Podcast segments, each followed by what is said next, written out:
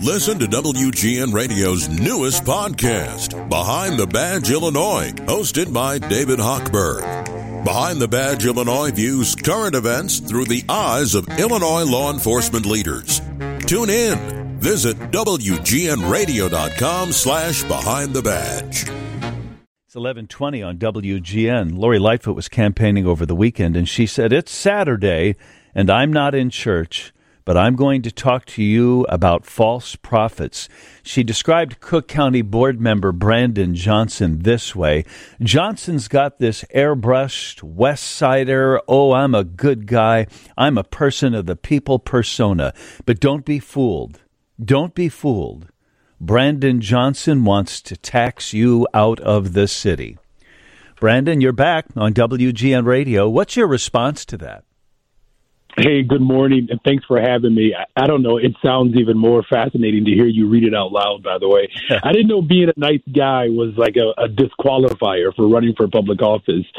Um, it maybe has something to do with the fact that I was raised in the church. Both my parents are pastors, my grandfather is a pastor. Um, so um, I'm uh, I'm I am intrigued uh, by by by her her her rhetoric. But the bottom line is this, though the mayor has broken literally every single promise that she made um, when she campaigned four years ago. And, you know, it's disappointing, and it's why the people of Chicago have lost confidence in her.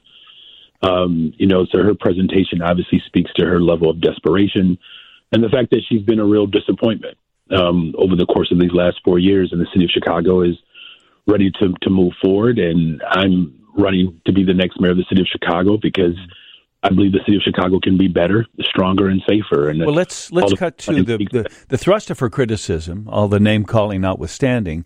It wasn't about crime, by the way, which is maybe the number one topic on people's minds. But she simply says that your idea to um, have a head tax, to tax transportation, to have a city income tax. I mean, she's just saying that however progressive your ideas are, you want to invest in the community. Where are you going to get the money? Your ideas aren't going to create money. They're going to run businesses out of Chicago. And your program does seem to be tax heavy. So respond to that, Brandon. Yeah, thank you. First of all, it's an investment plan. You know, safe American cities um, invest in people right? And so let me just make this absolutely clear.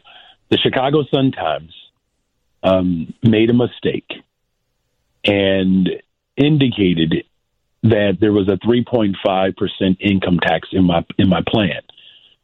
It was a mistake. They retracted it multiple times in fact. The mayor of Chicago is being dishonest, as she's always been. She knows that's not a part of my plan. Wait a minute, but are you going to tax higher income individuals, though? That's not in my plan. It's just not there. It's not true. So you don't want to do that. There's nothing nothing about if you're making more than four hundred thousand dollars a year. You have no income tax increase for anybody at all in your plan. No. What about the head tax? She criticized Johnson for proposing a tax on Metra commuters that he has since walked back, and for proposing an employer head tax that she said would be a job killer. Yeah, well, first of all, let me just say that there is a real estate transfer tax on on homes that are more than one million dollars that will help deal with the sixty five thousand people who are unhoused. That's a that's a public safety plan. I mean, all of us are living the experience in the city of Chicago, and the fact that we call ourselves a world class city, and we have over twenty almost twenty thousand students who are unhoused. And this is especially personal for me. I was a public school teacher in the, in in Chicago for for several years. I know what it's like when students come into your classroom and they're unhoused and they're hungry and their parents are underemployed or unemployed, it's it's a rippling impact that is is having consequences throughout the city of Chicago. And so, what I call for specifically in the real estate transfer tax is a, a, a tax on property more than a million dollars to help us deal with the unhoused crises. The second thing that we do call for is a, a, a jet fuel tax. There is pollution that's being pumped into our air by these large um, jets, and they should help pay to deal with the toxic pollute toxic pollution that they cause as a result of the you know the the the the mode of transportation that they that they are investing in. So yes, as far as the head tax, it's been around. Rahm Emanuel got rid of it. most corporations didn't even have a problem with it. In fact, their biggest issue was the paperwork. I said we can solve that.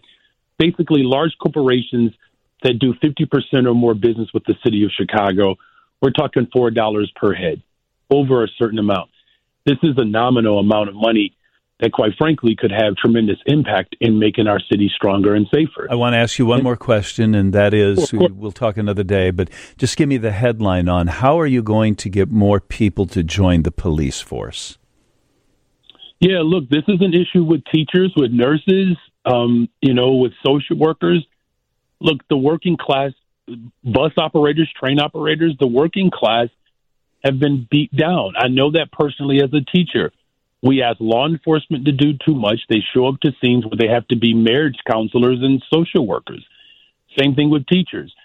The best way to recruit people to want to serve the public is to invest in them to create safe and and and safety and dignity within the workspace, right? And the fact of the matter is, it could take up to two years for someone to actually get through a law enforcement program. We need public safety today, and that's why my public safety plan calls for the promotion of rank and file members to become detectives.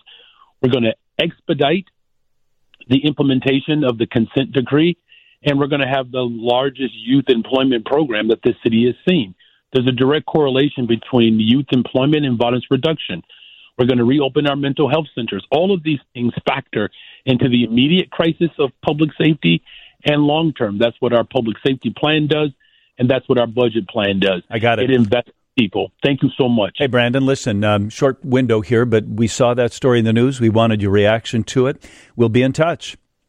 Hey, thank you. For the record, President Joe Biden also agrees with my uh, with my uh, budget plan. He said it the other night ago. A billionaire and a teacher and a firefighter should not be paying the same tax rate. That's what we're going to do here in the city of Chicago without raising property taxes. I appreciate you. Cook County Commissioner Brandon Johnson.